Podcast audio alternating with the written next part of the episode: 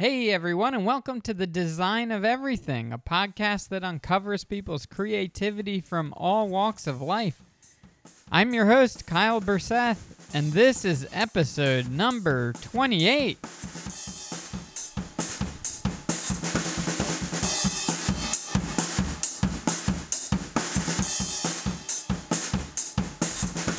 Guest this week is Courtney Nichols, who is an event planner and producer in Los Angeles.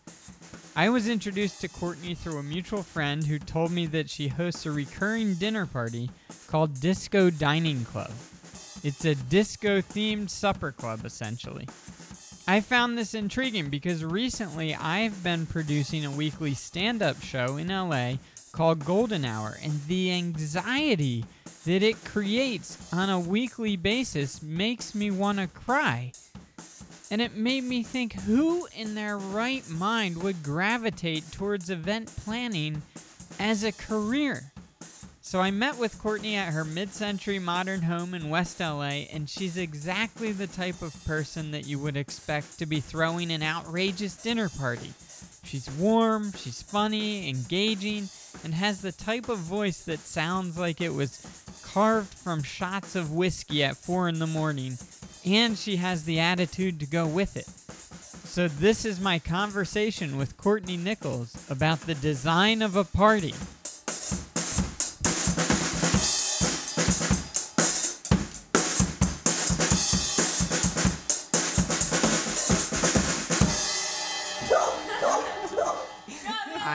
Nichols. I'm a event producer and party programmer.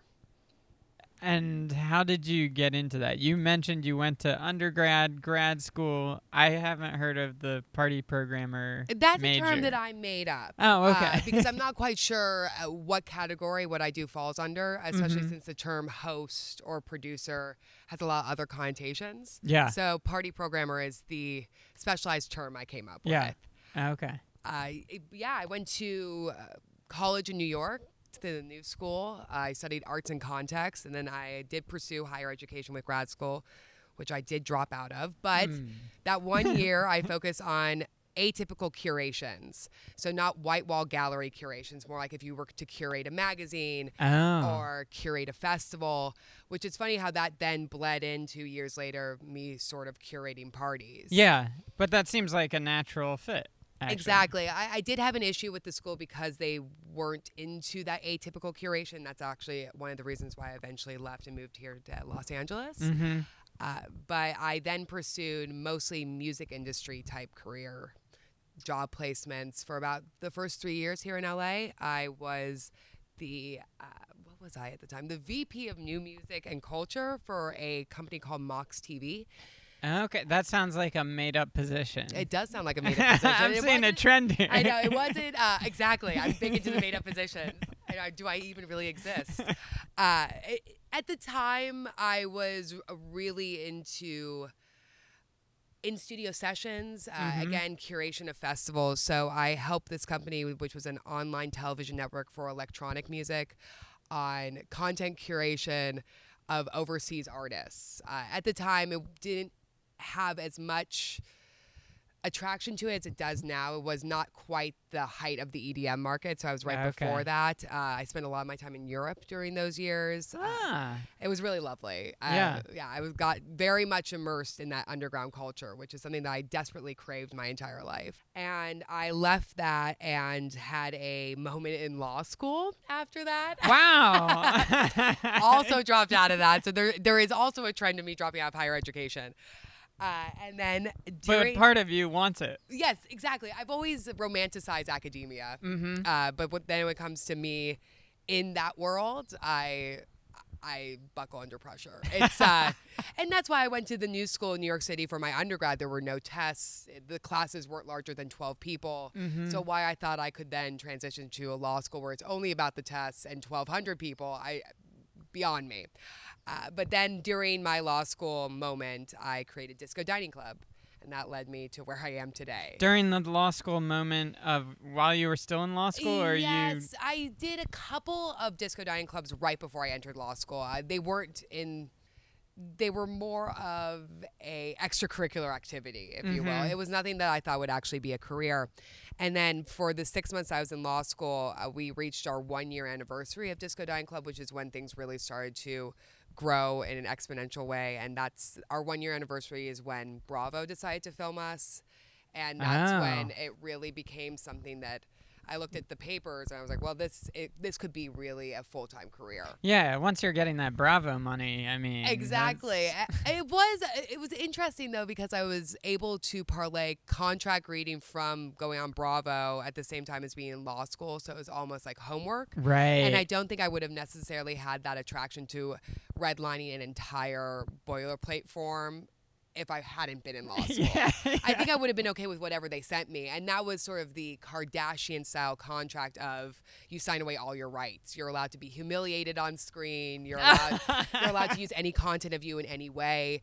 So no, I was able to go in there and completely change my contract, which Yeah. is amazing. So, So- that's maybe the one good thing from law school. Okay, yeah, that sound that sounds like a great thing. Yeah, exactly. Especially for an entrepreneur. Exactly. So, for the listeners, can you explain the Disco Dining Club? Sure. Disco Dining Club, our goal is to take the formality out of the dinner table and to bring the warehouse scene to the dinner table. Uh, the concept derives from the debauchery and lavishness of disco. And for the first year, each dinner party was themed after a different subgenre within disco, whether that be cosmic, bathhouse edition, a Italo. And for the second year, we What? Sorry, what are some of those uh, subgenres? It, well, Italo disco is the most prominent one because disco, in its uh, most classic form, pretty much went dead in the late 70s, Yeah. 79 in They were burning the albums. They were burning the albums, exactly. And so Italy took up where Of US left off. yes, exactly. Uh, it, it's a bit more electronic in nature. Uh, It Mhm. has more of the sound of what you would think of of traditional uh, techno beats almost okay. But uh, the imagery and the graphics with the Italo Disco is all neon, all uh, like Patrick Nagel inspired record albums. It's incredible, uh, incredibly aesthetic stuff. And so we did one of the dinner parties based on that. Uh, another one based on Cosmic, which is actually a subgenre within the subgenre of Italo Disco. There's actually not that many subgenres that you can parlay into a theme. Uh, and then Bathhouse, not necessarily a musical subgenre, but where a lot of disco roots came from. Mhm. The Bathhouses in New York, specifically the Continental Club. okay. So, and then also during that time period, we went to Berlin and we did a disco dining club, which was Oh, was a I real- bet Berlin yeah, is. it was really. I was. It was a last minute decision. I was there for two weeks and managed to find a venue, a chef, a mixologist, liquor sponsors, oh my guests. goodness. Even I was a really manic two weeks. Yeah, well, let's talk about that. What kind of personality is required for a hostess Uh, or a party planner? Sorry, what It- was the official title? party programmer. Party programmer. This is literally yeah. a term I created within the past week, week and a half. uh, uh, there, you have to balance the two worlds. Mhm. You have to be in that party mode, but you also have to be in the business mode, or else nothing gets done. Yeah. Uh, Berlin was interesting though because I knew on the flight over that no sleep was required for me to get all the work done Okay. because I was going to be working all through connections that I made while there.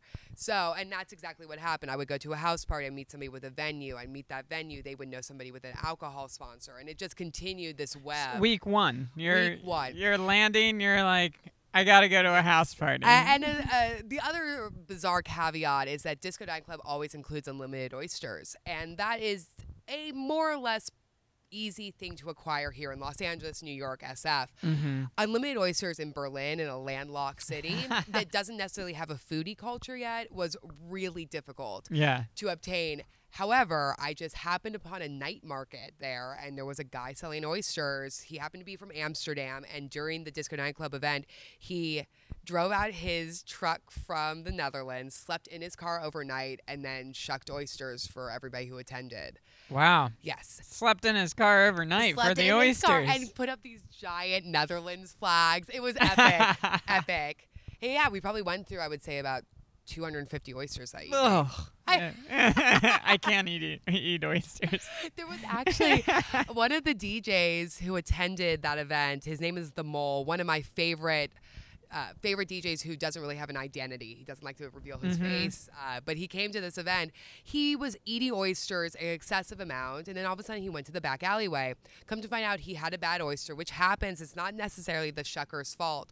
But he went to the back alleyway. I love that. The Yeah, shuckers it's spell. But he went to the back alleyway, vomited up the oyster, came back, and continued to eat. And I was Continued to eat the oysters. which to me that was Fool me once. And I totally- it was the most decadent moment, but really what I wanted from a DDC experience, which is just the fuck all, like right. the consume everything, which is our tagline. hmm And why do you want that? I want that because it creates a sense of freedom, uh, it uh, lack of political correctness, especially in terms of what it means to party. Uh, The consume everything tagline came to me because actually one of my close friends who's a drag queen helped me create it because uh, she she mentioned that I always say the word consume. And that's not necessarily a word that you use commonly. Mm-hmm. And I realized that has not to do with only food or drink or whatever vices you want to you want to think it's connotated with, but it's more about consuming all of culture. Okay. Uh, I am constantly at a play, an opera, a new restaurant, a cheap restaurant, a picnic. Like it's this constant reveling in all that that city has to offer. And do you see you seek that out, or do I you find that that it just comes to you at this point? both. I- I- Okay. the more highbrow stuff, I would say like operas, plays, that I seek out. Yeah. But the underground culture just comes to me. But that also requires uh, a lot of adrenaline and energy. Um, yeah. And you have to know how to take care of yourself in that sort of situation. Uh, you can't Water. have all all, nighters. I, I oftentimes wake up at 6 a.m., which is really strange and mind boggling for people to wrap their head around because they think that I'm just getting home at 6 a.m. Uh huh. But it's about that balance. Yeah. Well, it sounds like you are the rare person that's creative but also organized. Yes, I very anally retentively organized. That's why I thought I could thrive in law school. Mm-hmm. Yeah. Yeah, that was delusional. That. well, it helped. And what's the what's the fascination with disco?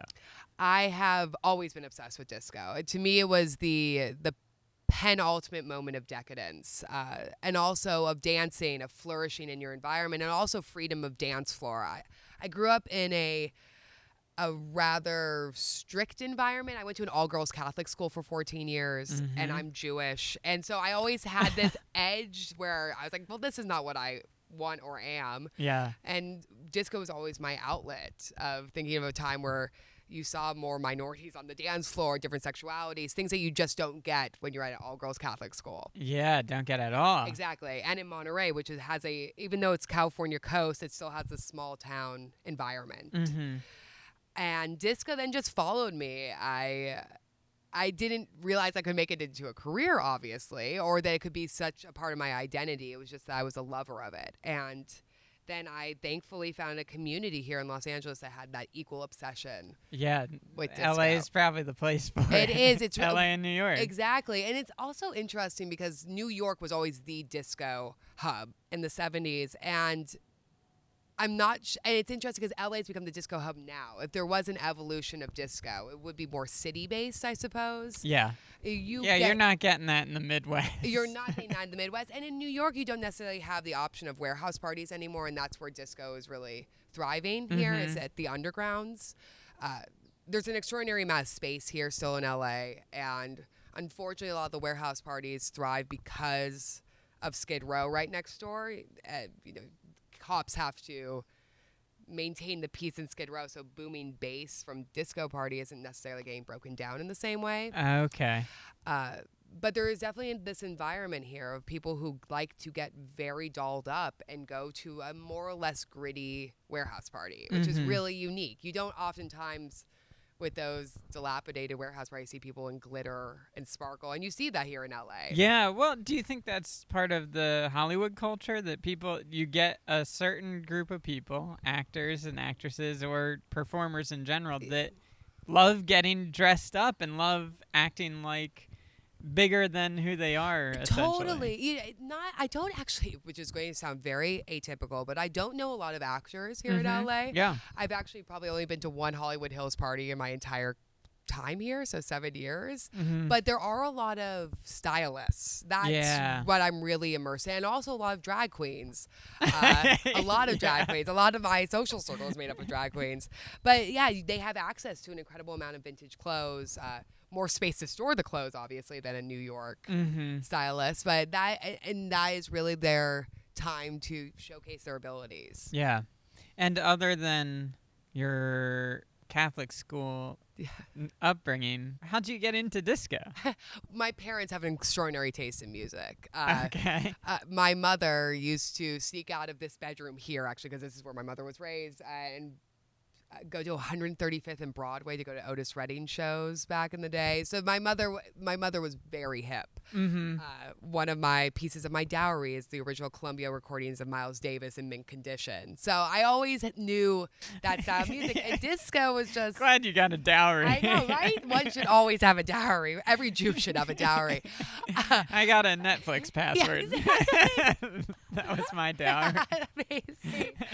uh, and yeah, disco is just something that stuck. And uh, now I'm even branded with the word disco. I have a giant word disco tattooed on my upper thigh, Mhm. uh, which is the same font type as my favorite go-to book about disco, which is called Disco. Can I say disco anymore? That makes sense. uh, by Albert Goldman, and it was written, I believe, in 1977, which is an interesting time for somebody to write about disco because it's not ha- from a historical perspective. It's more about his response to disco while it's happening. Mm. And so a lot of the book is him comparing it to Roman culture or the Greek gods. And that, to relate it back to Disco Dining Club, that's the book that I've used for the second year of DDC because we've extended beyond the sub subgenre themes. And now we do historical themes for Disco Dining Club with the idea that all these moments throughout history led to the penultimate decadence, which is disco. Which was disco. yeah. well, oh, it kind of makes sense. I mean, the Romans had bathhouses. Exactly. I'm sure there's more to it than that, but that's all I know. Exactly. No, there you, there were times when people wanted to party. Mhm. Yeah. Obviously, it wasn't in the modern way, but they there was that sense of debauchery and glitter and glamour. Yeah. So how do you get started with something like this? Because so I've run comedy shows and it's most of the time they're free shows. So I invite my friends to start with and then show number 2, the friends slowly die off and you hope to get more random people. Same thing with this podcast. It's like Totally. you, you tell your friends and hope that that branches out. So how how do you get started? Is it the same way? It was a moment of clarity. The Mhm. original idea. I was on the dance floor at 5 a.m. and I was craving a steak dinner. And I turned to my friend. I was like, Are you craving a steak dinner? He's like, Kinda. and I was like, Well, there has to be a market for this. There has to be this group of people that want to party all night, but also want to have a really quality meal. Mhm. And at a price that, yes, expensive, doesn't break the bank. And so it still attracts that bohemian culture. That's where $200 seems to be our sweet spot with that. Mhm. Uh, so I put a very humble post online, seeing that there was interest, and what I expected to be like maybe 20 hits ended up being about 300. So I did a.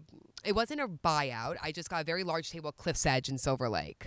And I invited my friends. I got a prix fixe meal that they set up for us. And I just had a friend DJ. And uh, I just expected it to be a really great meal with friends. It was about 40 people invited Yeah. tickets sold out within a day and people showed up in full gowns dancing on the tabletops having sex in the restroom we made the bar Could not have I- gone better. i know could not, we made the bar an extra $3500 or something ridiculous Yeah. uh, in a very short time span and that's when i realized that this wasn't just a get together with friends that what if i brought this into a private space Mm-hmm. And did people dress up for that one? yes they Okay. did very dressed up. Is that a requirement? It's not one that I require, but if people look through past photos, they feel like they should to not feel left out. Right. Right. Uh, some of our regulars dress in outfits that are just so outrageous that sometimes it takes two people to carry the train of the gown. I mean, it's really out, really outlandish, Yeah.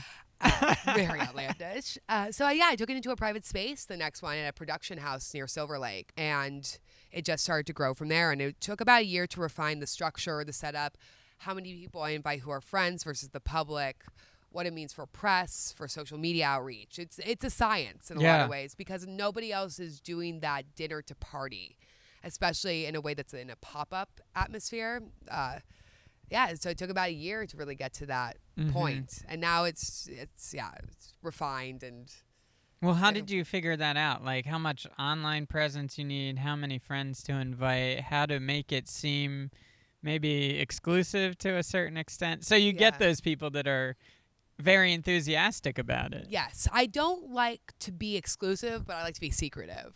Okay. Uh, I if, Ooh, okay. Yeah, if somebody reaches out to me and they are just adamant fans of disco or they just really want to have a lavish dinner, I of course invite them. Mm-hmm. Uh, but the way that I s- m- still have that secretive member like appeal without having dues or without really alienating anybody is that there is a group of people, it's about 250 people each time, They get hard copy invites. Okay. Oh, that's fun. Yes, yeah, which is just also a bucket list item that I always thought would be the perfect party. You would still get snail mail. Yeah. Uh, so they get the invites about a week before I release them via mailing list and social Mhm. media. Okay. But I'm never on Facebook. I don't do Facebook invites. I, I still want to keep it classy. not Not the Facebook not like the classy. dregs of Facebook. Uh, but really, the the hard copy invites are. I- love it because you go over to people's houses and they have all of them taped to their refrigerator, or they've Mhm. framed them, or they've put them in weird scenarios around their house. I, it's a really lovely element of that makes it a collector's edition. Yeah, and I assume you're having a graphic designer I do. design them, and Yes. they are in the. Uh, they got to live up to the event. Exactly. I, our graphic designer is somebody I've worked with, a close friend of mine for a number of years. We try not to outsource any of our labor. Mm-hmm. It's all friends. Yeah. Uh, and it's all people that are also in that world of disco. Okay. We make sure, even down to who we source our oysters from the day of the event, we make sure that everybody has a similar mindset. what what does that mean? What, uh, You know, they have what kind of music do you listen to? you get you go to the fishermen that are. Oh, I do find, and that's why one of the goals is to take the formality out of the dinner table because unfortunately, a lot of the food world is actually quite conservative, uh, hmm very stoic. Yeah. Uh, Very serious about tasting the food and Exactly. And so we want to make sure that any chefs that we bring on board, because we do uh, have a new chef each time, Mhm. or our now resident mixologist, who we went on a hunt for for a while, knows what they're getting into. Uh, and is willing to once everything's cleaned up and the meal has ended, is willing to partake in the party atmosphere. okay. It's required. It's required. you have to party. Because it's going to be 5 a.m. at some point, and you're going to need some steaks uh, exactly. grilled up. exactly. okay, so uh, getting back to your personality Yeah. and this event, where's the business side come into it? Have you managed to make the business side of it fun? As fun as the event for you? Or maybe not as fun, but. I for Disco Dining Club, I do have a right hand man who ha- handles budgetary means, and Mhm. he is the guy who first brought us into a private space because he was head of production at the studio near near, near Silver Lake. Excuse me. So he handles more of the DDC, the boring details that happen the day of Yeah. uh, handles a lot of the production elements so I can really act as hostess at the event. When it comes to the other events I do, whether it be place setting or the, I did a private party for Airbnb recently, I I, I really thrive in the business scenario. uh, Okay. because it you are establishing your personal brand. I know that's a cliche to say nowadays, but I love the challenge of having a reputation and a mystique that's not built because of how many followers you have on Instagram. Oh, yeah. Uh, that's, what a nightmare. It is a nightmare, and and also that's not necessarily followers that will engage. yeah, exactly. I much rather would be out and have somebody recognize me and that web of contacts that I have that all come from a similar mindset. We're not here just because we're trying to build to 10,000k. right. you know, it, it just seems to me to be a bit trite and and I look for something that's a bit more substantial Mm-hmm. and that will last longer. It's important to actually have a reputation, a real tactile outside the internet reputation, Mm-hmm. which I just recently, funny story, I recently found my senior thesis from college that I wrote, and it was about taking the intangible online and making it tangible uh, in offline events. Totally forgot I wrote this. Yeah. Totally forgot. Totally. college in New York is a blur, complete blur, and I did it in three years, so I don't even how, know how I did that. But it's funny how that has then translated to exactly the same sort of Mhm. persona that I want to keep intact now with Disco Dining Club and my other event ventures. And how do you curate that reputation? I, I think it's about constant involvement with being on the ground at locations, Mhm. at events. I I'm very limited online. I, I if I dabble online, it's mostly an early morning thing. But other than that, I like to be with people. Yeah. It's constantly actually having eye to eye contact. Yeah, and I think that's uh, that's a tough thing in LA. Very tough thing. Very tough thing. I've tried to meet friends of friends for coffee or a, a beer, just random. You know, a person introduces us, says, "Hey, you might get along with this person. You guys are in a similar field." And they're like, "Well, I'm not drinking beer for this month, or I'm not. Oh, yeah. I'm on this diet." Uh, and I'm like, "Well, we can meet for coffee." Well, I'm not drinking coffee. Totally. All right, geez. That's such a good point. Oh, I know. That's really funny. But maybe it's because I am never on a diet and I'm never giving up anything. Me either. So I think that maybe just creates a culture that people know what they're getting into. Yeah. And we're going to meet up and we're probably going to drink wine and it's probably going to last about three hours when it was supposed to be a 20 minute meeting. right. Yeah, things like that. But because yeah, that very much is a true hard and fast LA cliche. Yeah. Yeah. Well, and well, that's just one example, but getting people to just meet at a place Yes. to me has been a challenge, and I'm just thinking, well, I guess we could we could set up mics and talk. Yeah. Totally. I was just thinking we could drink something near each Yeah. other. totally. That's I've had really good luck with that, but that's not that. It, maybe it's just a fluke. hmm Yeah. Because I've been trying to wrap my head around that as well. Because I've seen the flakiness of LA permeate through everybody's life. Yeah. But for whatever reason, I seem to have good luck.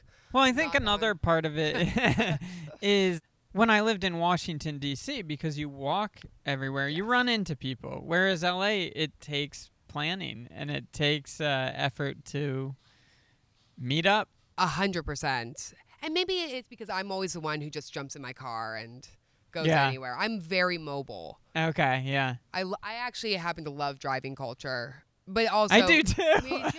I and I don't my- even have a good car. Yeah, there's something about the. I love also radio stations in LA. We have a glorious selection of like KCRW is incredible. Mhm. I I love making it my second office. Okay, let's get back to Yes. party planning. Yes. You send out hard copy invitations, then you tell other people online or via email Yes. or other ways. Yes. Not Facebook. Yeah, not Facebook. now, I can only speak from my own experience of planning comedy shows that I get a lot of anxiousness about are people going to show up? yes, Do you have that? I have avoided that by doing pre-ticketed events. Okay. And an easy way to erase flaky LA culture is make people prepay. People in LA will never not show up if they've already spent a hundred plus dollars on a ticket. Yeah. even in the rain, and God knows nobody goes out in the rain here in LA. Uh, I used to do events where I just had people show up, uh, Mhm. whether it be at a hotel or at a club or here in my own backyard. I used to do events, and yes, the stress for that was insurmountable. Yeah.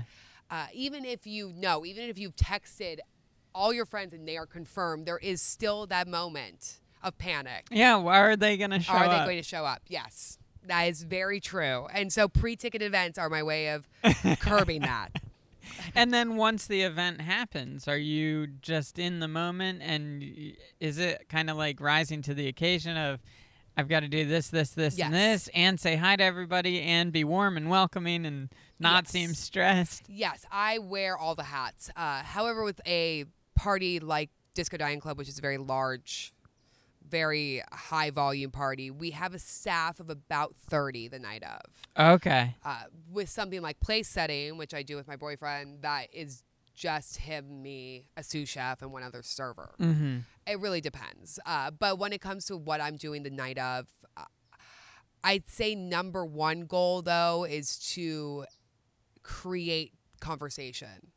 amongst the crowd uh, and to facilitate a narrative throughout the evening that continues to Yeah. bolster people's creative impulse or their conversation skills. That's the most difficult part about going to a pop up dinner, Mhm. generally speaking, is by the time you become comfortable enough to speak to the strangers around you, it's usually near the end of the meal because it's after you've had some wine. Yeah. Uh, there might be that awkward moment when you first sit down and you introduce yourself, but we were trying to eradicate that awkward in between. Like So how, how'd you do it? we do it by I make sure that certain people sit next to each other, or I know I, I work as sort of a PR woman in a way where I make sure I know everybody's story. So Mhm. if certain people need to connect, I make sure that they connect. Uh, Oh, that's exciting. we also work with a mixologist who does narrative driven drinks. So, in between each course, she has a story. She brings out a vessel of drinks and it creates fog on the table or something of that sort so it can continue to have that playfulness. Yeah. Uh, we have also performers that work throughout the meal, um, some of them actually with scheduled type performances, or others are just wandering. And uh, for the surrealist Jesters. exactly. For the surrealist edition, we had, for instance, a uh, character in head to toe blue hair who just had a comb and asked people to comb him. How'd moments you come up with that? or is that just a person that's in LA that already exists? on the Hollywood Strip. Yeah.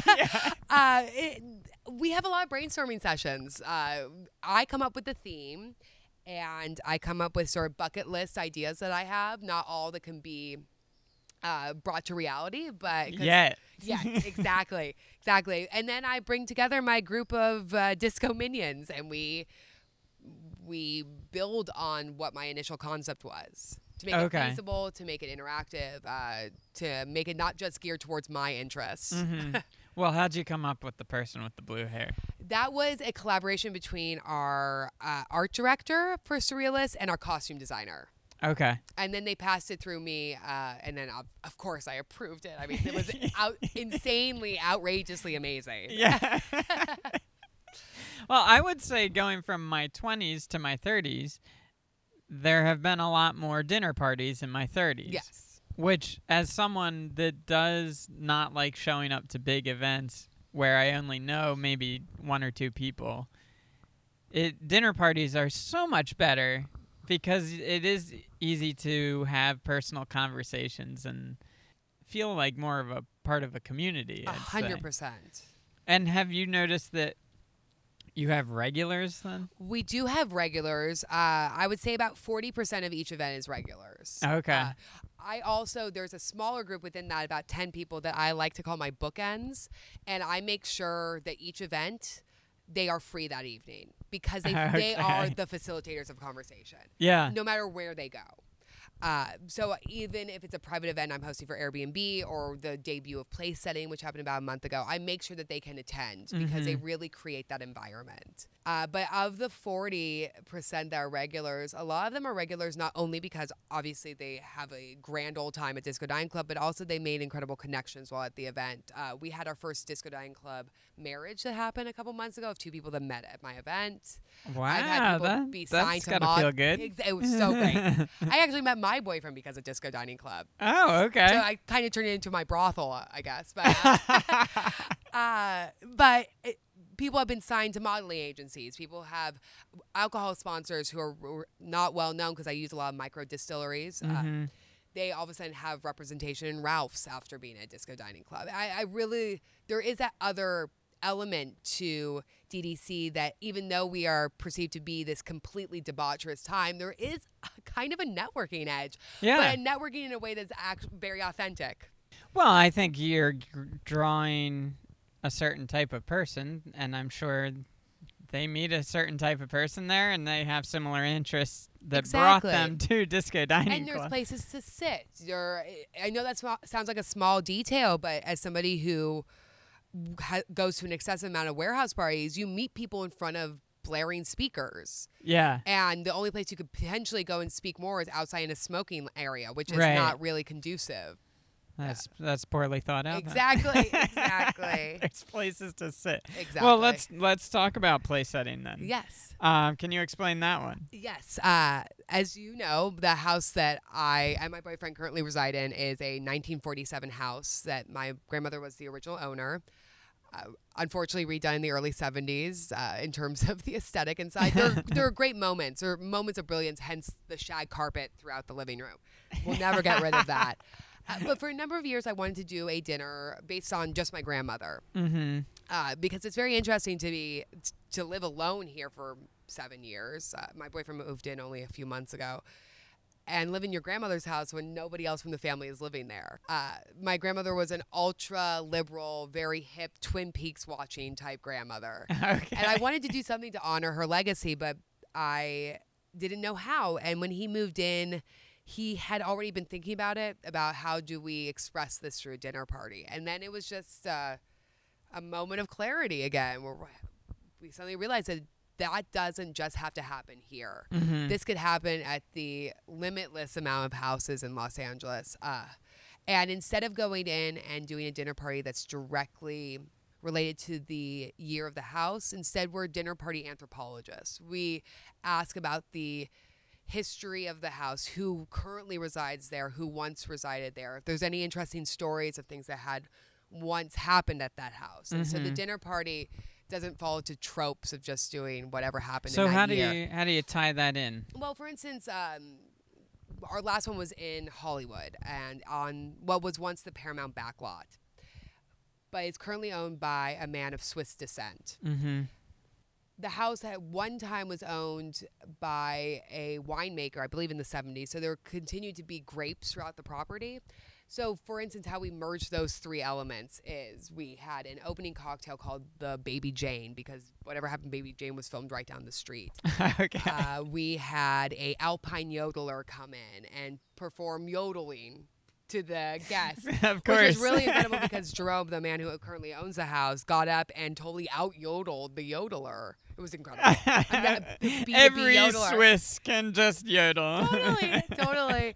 Uh, we had a fondue course. We uh, we have elements of 1920s cuisine, but also we make sure to utilize any appliances that are original to the house. Mhm. So, for instance, they Jerome had a 1930 Roper stove, and that's how we cooked everything. Which is what? a Roper Just stove. an old stove. It's very old stove, but uh, it's funny. Right before the event took place, the stove broke. I mean, of course, that's always what things, what, the nature of life. Uh, Yeah. So we got it fixed the that evening before, and the guy who fixed it said he had not seen a Roper stove like this since the 70s.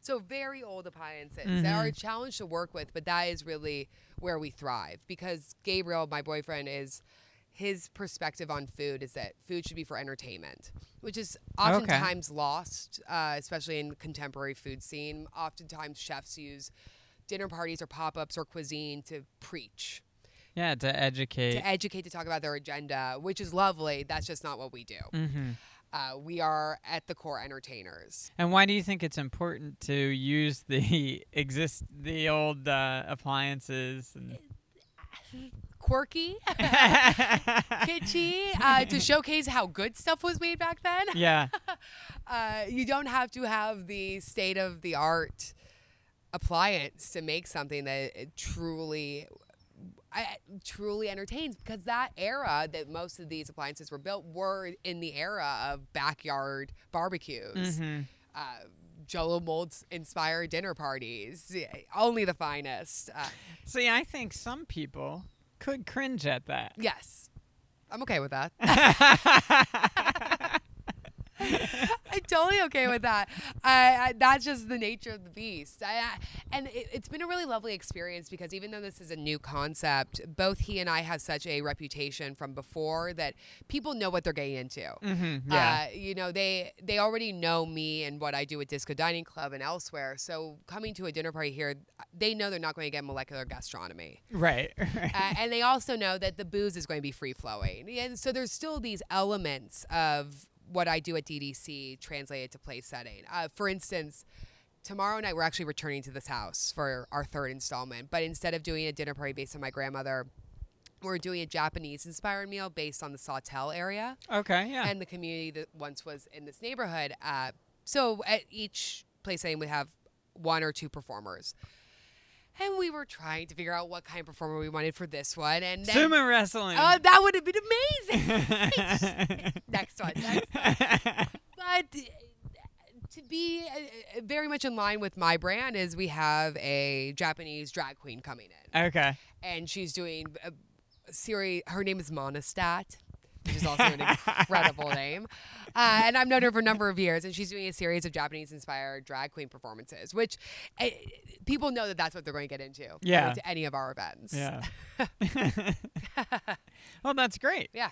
That should be fun, I imagine. Yes, and it, we have an incredible array of houses lined up for the next four months. What are some of the examples? we the one after this? It's actually in Glendale. We're trying to uh, do a full survey of the entire landscape of Los Angeles. That's the cool thing about LA. There's Exactly. so much variety. exactly, and that house is a, I believe, built in the twenties, recently redone. Incre- it's amazing because a lot of these houses are redone to be modern, but because of permitting, uh, they never wa- knocked down any of the walls. So you still Okay. have the bones of the original house. Yeah. Uh, we're going to do an adobe from the turn of the century. We're doing uh, a handful because there's so many up there. A handful of mid-century modern houses in Mount Washington. Mm-hmm. Uh, I also eventually, once this grows and we have more reputation, I want to take it out to Palm Springs. Oh yeah, Yeah. some of the mid-century exactly. homes out there or are even so like cool. Mm-hmm. Idyllwild do an A-frame inspired. Yeah, there. The content here is limitless, and that's what's so exciting. yeah, and how are you, how do you go about finding places to host these? Uh, as with every concept, the first few are friends. yeah, And then what has transpired is people who attend happen to have a house. yeah, okay, And also with I previously worked with Airbnb, I did an experience for them, and so a lot of the super hosts for Airbnb are interested also in extending their Mhm. their place for a dinner party. that's cool. Yeah, And that's such a fun way for you to get to see all this cool architecture. exactly, exactly, and and the characters who currently live there. Yeah. That's what's so incredible. I, I, this is only the tip of the iceberg of the people that we've met through this venture. I, I can't even imagine once we start getting into uh, mid-century, mid-century modern homes in Bel Air. Eh, that would be treasure troves, I'm sure. right. right. Yeah, I'm just waiting for the day when you, we walk into a house and it's actually a hoarder's house. You know, because that's going to happen eventually. Oh, a hoarder themed. Uh, dinner would be amazing. a lot of doggy bags Yeah. handed out. Exactly. okay, so what what would you say is the most important part of a dinner party for for people th- throwing parties of their own? From a logistical standpoint, I think that people shouldn't feel like they're nickel and dimed at a dinner party. Mhm. The all inclusive nature of the events I throw create this environment where people feel free to just act however they want. They know for $200 that it's going to be unlimited booze, unlimited oysters. They won't have to take out their wallet. And I Yeah. like to create that environment, uh, an adult Disneyland of sorts on a very small scale. Mm-hmm. Once you're here, you're here. And Yeah. there isn't that urgency to go to the next thing, uh, which I think sometimes. What do you mean by that? I think that's uh, especially people who are in underground world or who like to dabble in food and drink and dance are chasing the party often they'll start somewhere and over the course of that evening depending on how long they're out they end up going to or i sometimes will go to 10 venues in a night oh, what a nightmare! what a nightmare exactly so what about a place where you know that you're going to be there for well, place settings shorter, obviously, uh, four hours. With Disco Dining Club, we've had events that have lasted 14 hours, hmm which is insane. Yeah, that But- is insane. Yes, but people know that they they're they're getting their money's worth, which Yeah. is part of the entertainment aspect. That's how uh, the best house parties you go to are the kind of hosts who make sure that everybody has a shot in hand. It's that sort of mentality. You just want to make sure that you're they you are welcome there. Uh, and then from a hosting standpoint, it it's likability, I guess, and making sure that nobody feels like the odd man out. We get a lot of single diners at place setting. Is that right? Yeah, it's interesting, and I I found that that's a rarity. I I, I go to an excessive amount of pop ups. I think it's also important to support everybody in your scene. Mhm. So I'm constantly at these underground supper clubs. I rarely see single diners. It's a it's a date night sort of situation. Yeah, yeah, of course. But we get a lot of single diners, and I think that's because of the reputation that I've always upheld. And with Disco Dining Club, it's interesting. Here, I mean, at the time, I was a single woman doing this on my own in like a 250 person event. So people Yeah. know that they could be that solo woman coming, and it would be equally as There'd be someone else there. there'd be someone else there, and if not, I'm there. right. That's who I meant. Yeah, exactly. with place setting, with Disco Dining Club, it seems like a certain part of you is drawn to nostalgia. yes. Wh- where's that stem from? Or why? nostalgia in a sense of kitsch as opposed to uh, thinking that there was a better time. I'm Okay. not I'm not delusional in that way. I, I don't think I happen to I think music has gotten better, for instance. Yeah. I listen to disco, but I think that music has progressed. Uh, definitely food has progressed and the way that we consume food and the way that we cook food. I but I love camp and I Mhm. love performative elements of referencing a certain era. I don't want to necessarily go back to that era. right. I want to merge the two worlds. That's so cool. Yeah. Well, thank you for doing the Uh, thank you. This is amazing.